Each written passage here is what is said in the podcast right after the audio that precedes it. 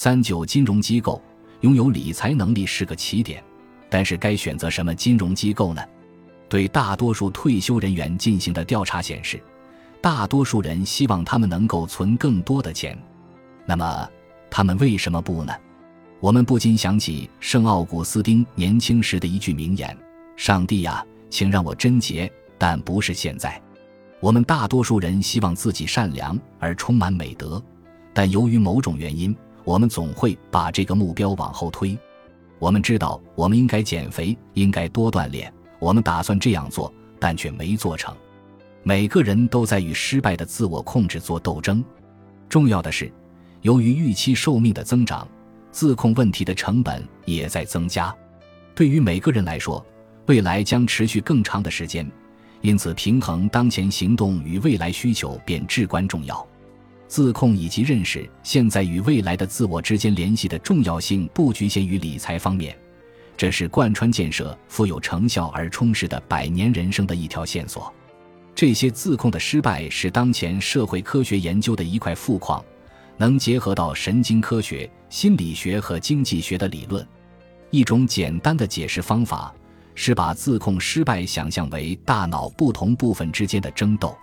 前额叶是一种相对现代的进化成果，将人类与其他物种区分开来。前额叶在认知性理性思维和长期规划中起至关重要的作用。然而，最近发展起来的这块大脑的理性一面也受到了其他部分的影响，包括较老的、更为成熟的边缘系统。捕捉情绪和本能反应的就是边缘系统。简而言之，这是会发生的事情。前额叶会告诉你，你应按照长期利益行事。而边缘系统会促使你做出更直接的决定，更早地满足自己。有人用大象和骑手的比喻来概括这场争斗：想象一个小骑手坐在一头巨大的大象背上，试图控制它的行动时会是什么样子。有时候双方都想走向同一个方向，但如果大象选择了不同的路线，那么它肯定会达成自己的目标。在人类过去的历史上，边缘系统主宰了人。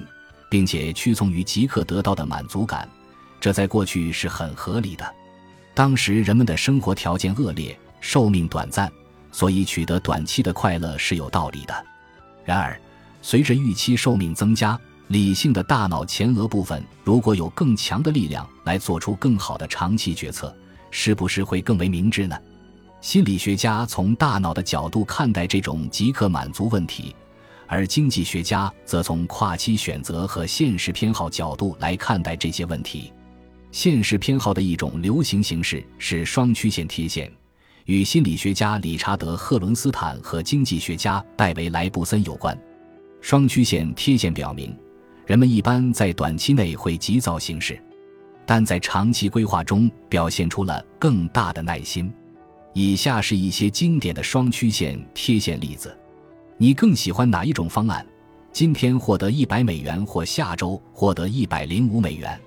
如果在一年后可以获得一百美元，或者在一年零一星期内获得一百零五美元的话，你又会选哪个？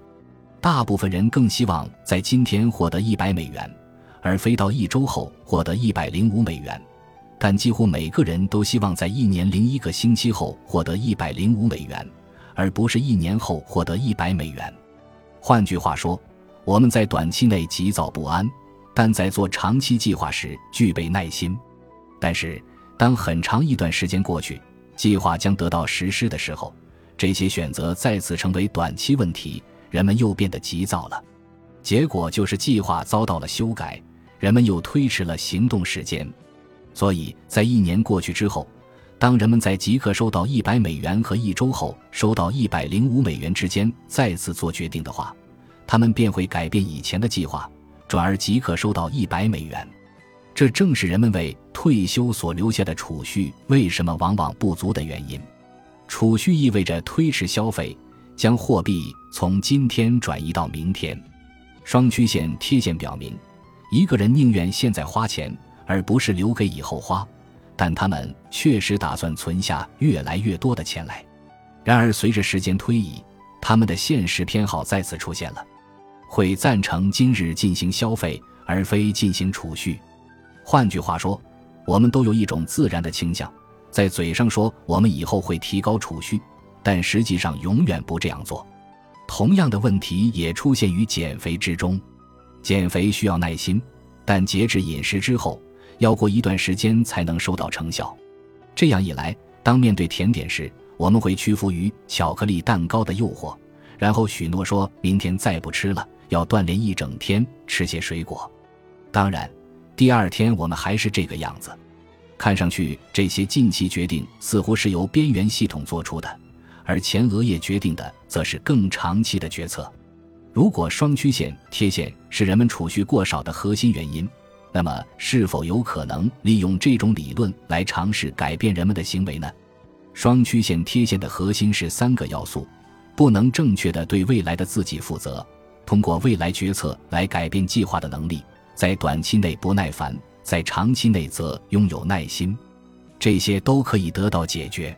替未来的自己考虑，我们再来考虑一下甜品手推车的例子。你看着排列在甜品车架子上的美味布丁，想着它们有多么好吃。当你把它放进嘴里时，某种程度上是在期待未来的你采取必要的步骤来纠正体重问题。然而，未来的你也会做出相同的事情来，再次将问题传递给后来的你。就这么一直继续下去。我们若要优化人生计划，就要协调这些多重自我。在漫长人生中创造一种认同感，认识到今天的你与未来的你之间的相互作用，这些都是成功的百年人生的关键组成部分。要想完成这一目标，其中一种方法是行为推动法。想象一下，当你坐下来计划财务状况时，假设这不是你的计划，而是别人的，它属于未来的你。或者想象一下，你身边坐着八十岁的自己。他们希望你考虑些什么？有项耐人寻味的研究更进一步，使用软件来预测一个人随着年龄增长会变成什么样子。在图七点二中，我们展示了一位研究人员的年龄处理算法，你能看到他那不断变得苍老的相貌。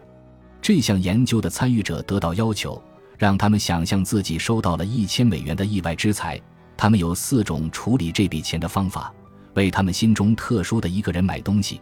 投资于退休基金之中，办一场有趣而奢侈的聚会，把它放在活期存款账户中。那些看到了他们自己的老年版数字头像的人，跟那些没有看到的人相比，节省的资金多了一倍。但是请注意，即使有着这种影响，现实偏好仍然存在。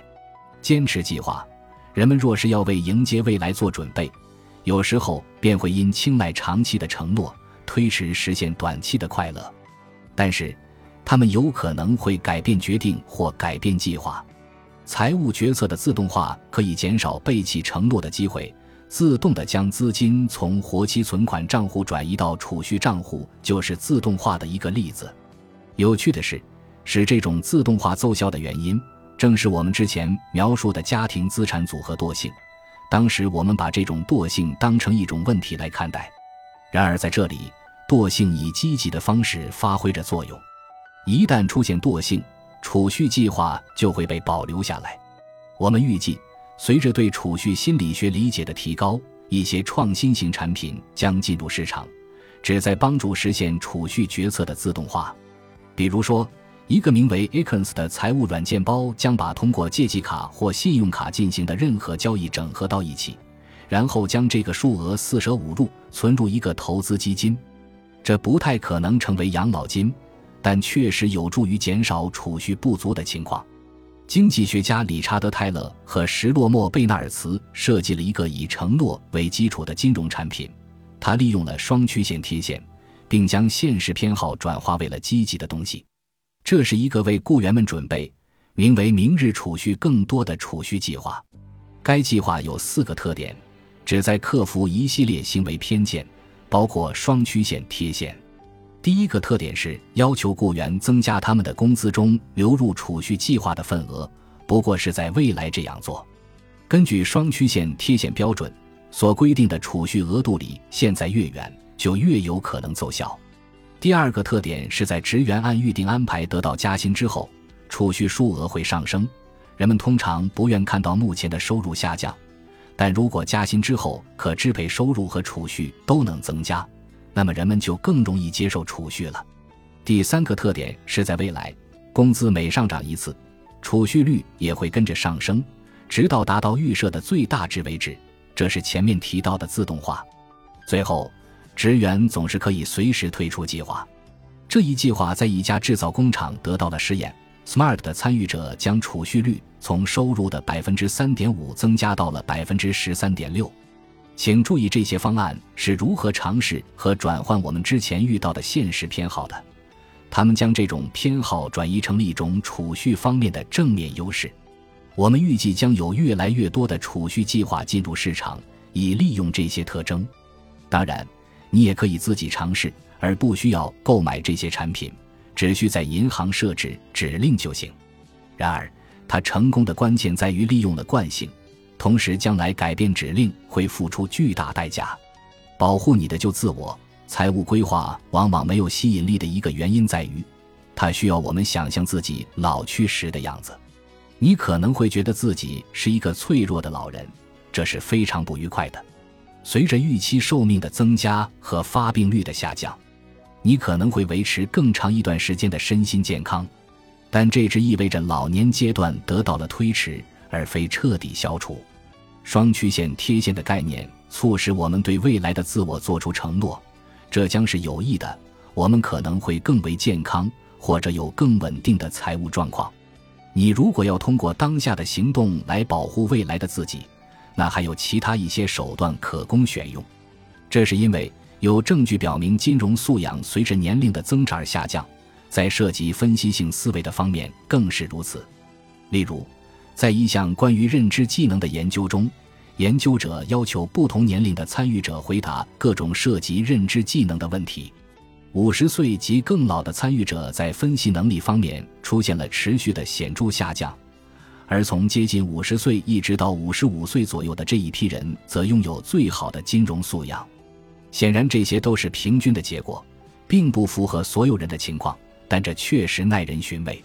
良好的财务决策由两部分组成：经验与知识。分析能力，年轻人具有较强的分析能力，但对金融产品的经验有限。老年人有许多经验，但分析能力则会下降。这就是为什么四十多岁和五十多岁的人能拥有最好的财务决策能力，原因就在于他们的经验和分析能力综合在一起时处于巅峰状态。因此，对于中年人而言，相比通过金融工程来解决储蓄不足的问题，倒不如设计理财计划。遗产在计算应该存多少钱的时候。我们把注意力集中在了养老金和转型方面，也提到了抵押贷款、学生贷款和医疗保健。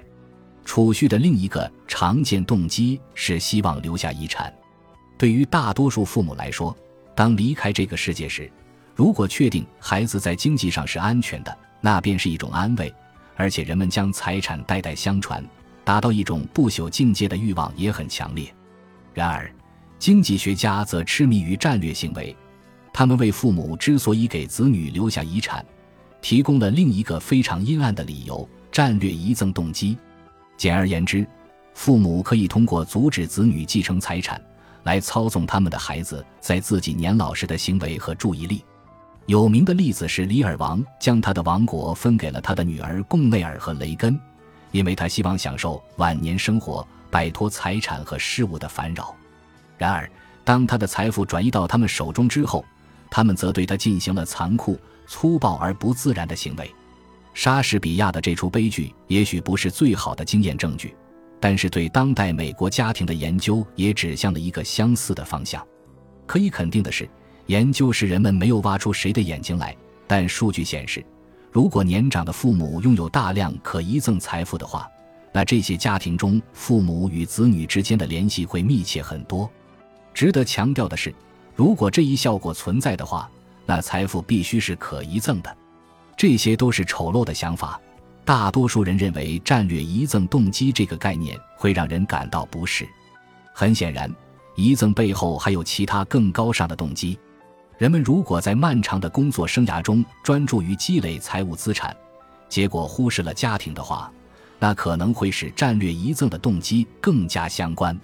布鲁克阿斯特在二零零七年八月死亡，死时一百零五岁。他悲惨的案例显示，如果某人在年老时富可敌国，也不一定能保证他获得支持。这位慈善家、社交名流和作家是富有的阿斯特家族的成员。二零零九年，他的儿子安东尼·马歇尔时年八十五岁，和他的房地产律师弗朗西斯·莫里希因伪造罪而被监禁。更糟糕的是。